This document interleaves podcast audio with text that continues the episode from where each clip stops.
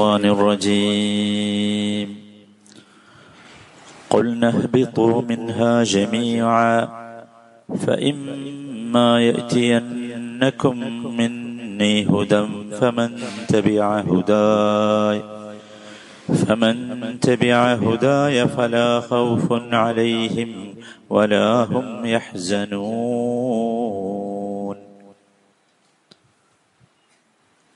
മുപ്പത്തിയെട്ടാമത്തെ വചനം. കുൽന നാം പറഞ്ഞു "ഇഹ്ബിതു മിൻഹ അതിൽ നിന്ന് ഇറങ്ങിക്കൊള്ളുക ജമീഅൻ എല്ലാവരും.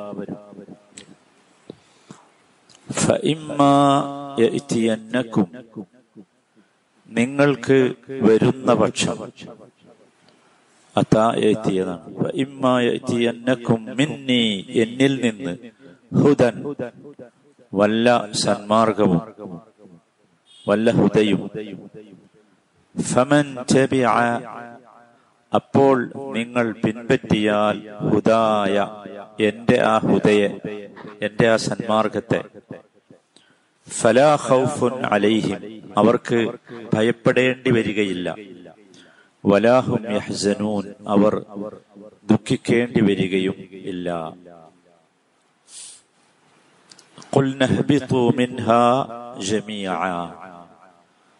നാം പറഞ്ഞു നിങ്ങളെല്ലാവരും ഇതിൽ നിന്ന് ഇറങ്ങുക. ഇതിൽ നിന്ന് എന്ന് പറഞ്ഞാൽ സ്വർഗത്തിൽ നിന്നാണ്. ഈ സംഭവം മൂന്ന് രീതിയിൽ ഖുർആനിൽ പറയുന്നുണ്ട്. ഇവിടെ ഇഹ്ബിതു നിങ്ങൾ ഇറങ്ങുക എന്നാ പറഞ്ഞത്. നിങ്ങൾ എന്ന് പറഞ്ഞാൽ ഇവിടെ ഉദ്ദേശിക്കുന്നത് ആദമും ഹവയും എബിലീസുമാണ് എല്ലാവരും അവിടെ ഇറങ്ങണം. മനസ്സിലായില്ലേ? സൂറത്ത് അറാഫിൽ എഹ്ബിത്ത് എന്ന് പറഞ്ഞിട്ടുണ്ട്. ഒറ്റയ്ക്ക് നീ ഇറങ്ങ് എന്ന് പറഞ്ഞിട്ടുണ്ട്. അവിടെ ഉദ്ദേശിക്കുന്നത് ഇബിലീസ് മാത്രമാണ്. മനസ്സിലായില്ലേ? ഒറ്റയ്ക്ക് ഇഹ്ബിത്ത് നീ ഇറങ്ങ.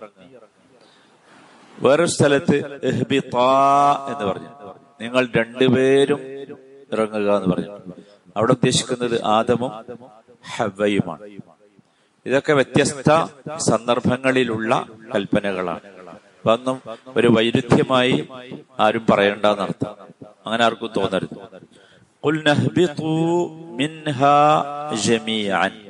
എല്ലാവരോടും ഇറങ്ങാനാണ് കൽപ്പിച്ചത്. അപ്പൊ ഇവിടെ ഉദ്ദേശിക്കുന്നത് ആദമും ഹവയും ഇബിലീസുമാണ്.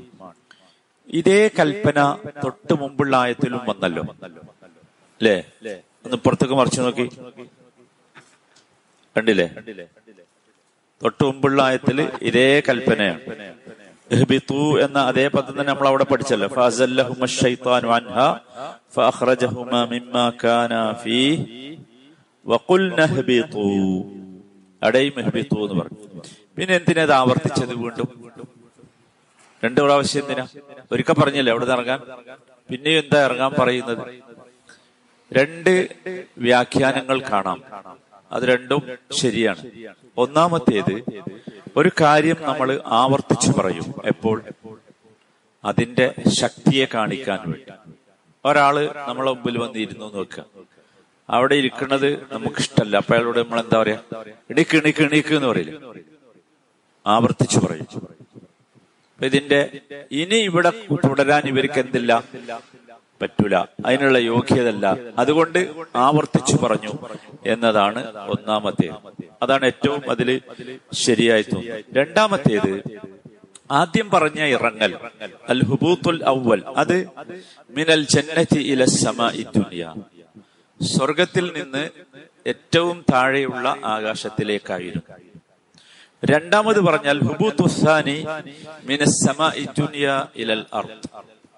അടിയിലെ ആകാശത്ത് നിന്ന് ഭൂമിയിലേക്കായിരുന്നു എന്നാണ്. രണ്ടായാലും നമുക്ക് പ്രശ്നമല്ല. രണ്ടായാലും അള്ളാഹു താലായുടെ കൽപ്പനയാണ്. അപ്പൊ ഇവിടെ എന്താ സംഭവിക്കണമെന്ന് വെച്ചാൽ അതുവരെ ഉണ്ടായിരുന്ന ഒരു ഘട്ടം അവസാനിക്കുകയാണ്. അതുവരെ ഉണ്ടായിരുന്ന ഘട്ടം ജന്നത്തിലെ ഘട്ടമാണ്. അവിടെ സുഖമായിരുന്നു ശാന്തിയായിരുന്നു സമാധാനമായിരുന്നു ക്ഷീണുണ്ടായിരുന്നു ഒക്കെ. ക്ഷീണുണ്ടായിരുന്നില്ല ഇനി രണ്ടാമത്തെ ഘട്ടമാണ്. രണ്ടാമത്തെ ഘട്ടത്തിന്റെ പ്രത്യേകത അവിടെ രണ്ട് മാർഗങ്ങളുണ്ട് എല്ലാത്തിനും.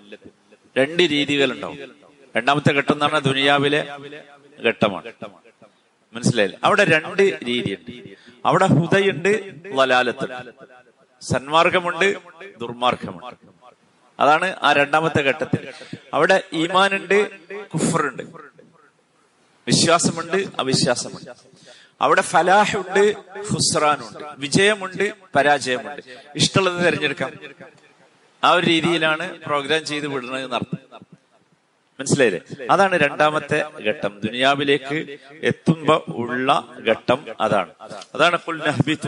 ജമിയാൻ അതിനാണ് അടുത്ത വാചകം. ഹുദൻ.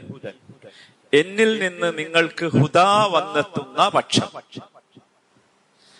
അപ്പൊ ഹുദ വരാം അല്ലെങ്കിൽ വരും എന്നാണ്. ഒരു ഹുദ വരും നിങ്ങൾക്ക്. നിങ്ങൾക്ക് അവിടെ രണ്ട് മാർഗം നിങ്ങൾ എല്ലാറ്റിലും കാണും. രണ്ടെണ്ണം. നിങ്ങൾക്ക് സെലക്ട് ചെയ്യാം. പക്ഷെ എങ്ങനെ നിങ്ങൾ സെലക്ട് ചെയ്യും? സെലക്ട് ചെയ്യാൻ നിങ്ങൾക്ക് കൃത്യമായ ഒരു ഹുദാ വരും. ഒരു ഗൈഡ് ലൈൻ വരും. ഒരു ഗൈഡ് വരും. നോക്കൂ ഹുദ പറഞ്ഞ ഗൈഡ് വന്നു. അമ്പിയാക്കന്മാർ ഗൈഡുകളായിരുന്നു അല്ലെ? ഗൈഡ് ലൈൻ വരും. അതെങ്ങനെ? കിതാബ് വന്നു.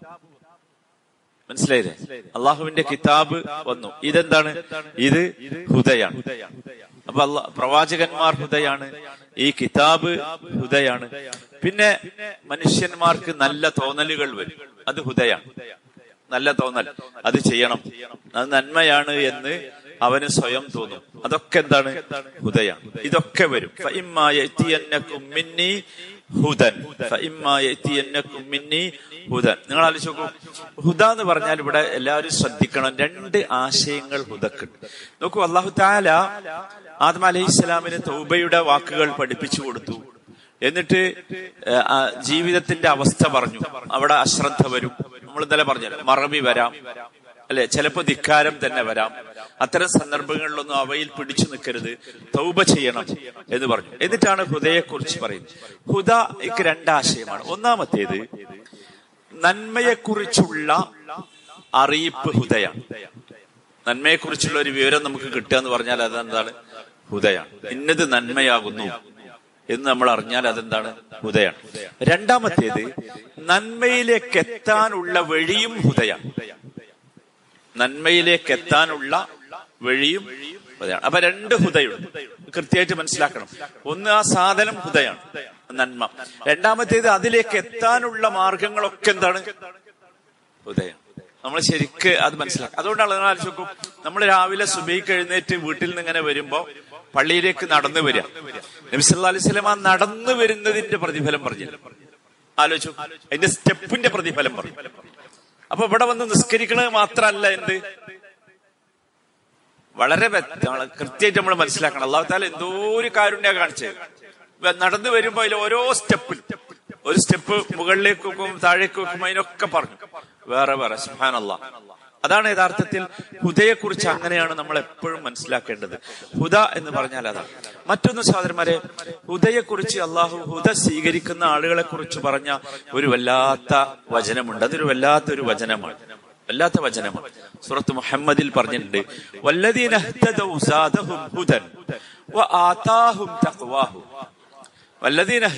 ഈ ഹുദ സ്വീകരിക്കുവാൻ സന്നദ്ധത കാണിക്കുന്നവർ നമ്മൾ ഇത് കേട്ടാൽ നമ്മൾക്ക് സന്നദ്ധത വരും ഇനി. എന്താറിയോ? സന്നദ്ധത കാണിക്കുന്നവർ എന്താ അള്ളാഹു തല പറയുന്നത്? ഹുദ. അവർക്ക് ഹുദ വർദ്ധിപ്പിച്ചുകൊണ്ടേയിരിക്കും അള്ളാഹ് പക്ഷെ എന്ത് വേണം? സന്നദ്ധത വേണം. നമ്മൾ ഇന്നലെ പറഞ്ഞല്ലോ നമുക്ക് എന്തുകൊണ്ട് നമ്മളെ അള്ളാഹു വിവേചനാധികാരം നൽകിയെന്ന്. ഇഷ്ടത്തോടുകൂടി അള്ളാഹുലേക്ക് വരാനാണ്. അങ്ങനെയാണ് സന്നദ്ധത ഉണ്ടാകേണ്ടത്. അല്ലാതെ ഒരാൾ ഇങ്ങനെ പ്രഷർ ചെയ്തിട്ടല്ല. മനസ്സിലായി? ഒരാൾ ഇങ്ങനെ പിടിച്ചമർത്തിയിട്ടല്ല. ഉണ്ടായാൽ സാധഹും ഹുദ. വർദ്ധിപ്പിച്ചു കൊടുക്കും ഹുദ എന്ന് മാത്രല്ല അടുത്ത വാചകം. ആതാഹും തക്വാഹും. അവർക്ക് തക്വാ നൽകും. എങ്ങനെയാണ് സൂക്ഷ്മതയോടുകൂടി ജീവിക്കേണ്ടത് എന്നത് അവർക്ക് ഇങ്ങനെ നൽകിക്കൊണ്ടിരിക്കും. എങ്ങനെ നൽകും നിങ്ങൾ ചോദിക്കേണ്ട. ഇങ്ങനെ കിട്ടും അപ്പം അത് അപ്പം അങ്ങനെ കിട്ടും. പക്ഷെ എന്ത് വേണം? ഇഹ്തദവും എന്നതിൽ പെടണം. അള്ളാഹു അതിൽ പെടുത്തുമാറാകട്ടെ നമ്മളെയൊക്കെ അത് വലിയൊരു കാര്യമാണ്. ഹുദൻ. ഫമൻ ഹുദായ. അങ്ങനെ ഒരാൾ എന്റെ ഹുദയെ പിൻപറ്റിയാൽ. ആ. അപ്പൊ ഇനി നമ്മൾ ശ്രദ്ധിക്കേണ്ടത് ഇങ്ങനെ ഒരു ഹുദയുണ്ടെങ്കിൽ ആ ഹുദയെയാണ് നമ്മൾ എന്ത് ചെയ്യേണ്ടത്? പിൻപറ്റേണ്ടത്. നോക്കൂ നമ്മൾ എങ്ങനെ നിസ്കരിക്കണം? ആര് പഠിപ്പിച്ചെന്നു അള്ളാഹു താല പഠിപ്പിച്ചു. അതിനു വേണ്ടി റസൂലിനെ അയച്ചു. ആ റസൂൽ നിസ്കരിച്ച് കാണിച്ചു എന്നിട്ട് പറഞ്ഞു ഇങ്ങനെ നിസ്കരിക്കണം. അല്ലെ? അങ്ങനെയല്ലാതെ നിസ്കരിച്ചാലോ? അതെന്തല്ല? ഹുദയല്ല. മനസ്സിലായിണ്ട് എല്ലാം അങ്ങനെയാണ്. എല്ലാം അങ്ങനെയാണ്. എന്തുകൊണ്ട് നിങ്ങൾ ഇങ്ങനെ ചെയ്യുന്നു എന്ന ചോദ്യത്തിന്റെ ഉത്തരം നമുക്ക് അതാണ് ഹുദ എന്ന്. അത് ശരിക്ക് മനസ്സിലാക്കി. അതല്ലാത്തതൊന്നും എന്തല്ല? ഹുദയല്ല. അത് ഹുദയാണ് എന്നാരും വിചാരിച്ചു പോകരുത് എന്നർത്ഥം. അങ്ങനെ ആ ഹുദയെ പിൻപറ്റിയാൽ ഫലാ ഖൗഫുൻ അലൈഹിം വലാഹും യഹ്സനൂൻ. സുബാനല്ല അതൊരു വലിയ വിഷയമാണ്. ഇൻഷാല്ല നമുക്ക് നാളെ മനസ്സിലാക്കാം. അതൊരു വലിയ വിഷയം. ഈ ഹുദയെ പിൻപറ്റിയാൽ നമുക്ക് കിട്ടാവുന്ന വലിയ ഒരു സംഗതി. അതെങ്ങനെയെന്നാ നമ്മൾ മനസ്സിലാക്കേണ്ടത്? ആ സംഗതി എന്താ നമുക്ക് പറയാം? അതെന്താന്ന് വെച്ചാൽ ഹൗഫ് ഉണ്ടാവില്ല ഹുസിനും ഉണ്ടാവില്ല മാഷാ ഹൗഫ് എന്ന് പറഞ്ഞാൽ ഭയമാണ്. ഹുസിന് പറഞ്ഞാൽ ദുഃഖമാണ്. ഇത് രണ്ടും ഉണ്ടാവില്ല ഈ ഹൃദയെ പിൻപറ്റിയാൽ. അപ്പൊ നമ്മൾ മനസ്സിലാക്കണം അത് എങ്ങനെയാണ് അത് വലിയ വിഷയമാണ്. നമ്മൾ മനസ്സിലാക്കണം. നമുക്കിപ്പോ കിട്ടാത്തത് അതാണ്. അല്ലേ? കിട്ടാത്ത നമ്മൾ നിസ്കരിക്കുന്നുണ്ട് നോമ്പൊക്കെ ഉണ്ട് ഖുറാൻ ഓതുണ്ട് ഖുറാൻ ക്ലാസ് കേൾക്കുന്ന ഒക്കെ ഉണ്ട്. പക്ഷെ നമുക്ക് എന്തുണ്ട്? മാറണ്ടേ? അപ്പൊ നമ്മൾ വേറെ മനസ്സിലാക്കണം. എങ്ങനെയാണ് അത് എന്ന്. ഹൗഫുൻ അലൈഹിം വലാഹും അത് കൃത്യമായിട്ട് നമ്മൾ മനസ്സിലാക്കി കഴിഞ്ഞാൽ മഷാല്ല നമ്മുടെ എല്ലാ പ്രശ്നങ്ങളും തീരും സഹോദരന്മാർ എല്ലാ പ്രശ്നങ്ങളും. അള്ളാഹു നമുക്ക് ആ ഒരു രീതിയിൽ ജീവിക്കാൻ തൗഫിക്ക് നൽകട്ടെ. അതെല്ലാവരും ആഗ്രഹിക്കട്ടെ. ആ ഒരു ജീവി ഹൗഫില്ലാത്ത ഹുസനില്ലാത്ത നിങ്ങൾ ആലോചിക്കും അങ്ങനെ ഒരു ജീവിതം. ഒന്നും പേടിക്കാനില്ല ഒന്നും ദുഃഖിക്കാനില്ല. അങ്ങനെ ഒരു ജീവിതം. അള്ളാഹു പറയണം നമ്മളോട് എന്ത്? ഈ ഹുദയെ നിങ്ങൾ പിൻപറ്റിയാൽ അപ്പൊ നമ്മൾ അത് മനസ്സിലാക്കണം. അള്ളാഹു താല യഥാർത്ഥ വിശ്വാസികളിൽ നമ്മയൊക്കെ ഉൾപ്പെടുത്തുമാറാകട്ടെ. റഹമുറാഹിമിനായ റബ്ബെ ഈ ഹുദയ പിൻപറ്റുവാനുള്ള തൗഫീഖ് ഞങ്ങൾക്ക് ജീവിതത്തിൽ നൽകണമേ. റഹമുറാഹിമിനായ റബ്ബെ ഈ ഹുദയുടെ വിപരീതമായ ലൊലാലത്തിൽ നിന്ന് ഞങ്ങളെ നീ കാത്തു രക്ഷിക്കണമേ റഹമുറാഹിമീനായ റബ്ബെ അവസാനം എന്ന കലിമത്തു തൗഹീദ് ഉച്ചരിക്കാവുന്ന രീതിയിലേക്ക് ഞങ്ങളെ നീ മാറ്റിത്തരണമേ. ربنا آتنا في الدنيا حسنة وفي الآخرة حسنة وقنا عذاب النار. صلى الله وسلم على سيد المرسلين وعلى آله وصحبه أجمعين. والحمد لله رب العالمين.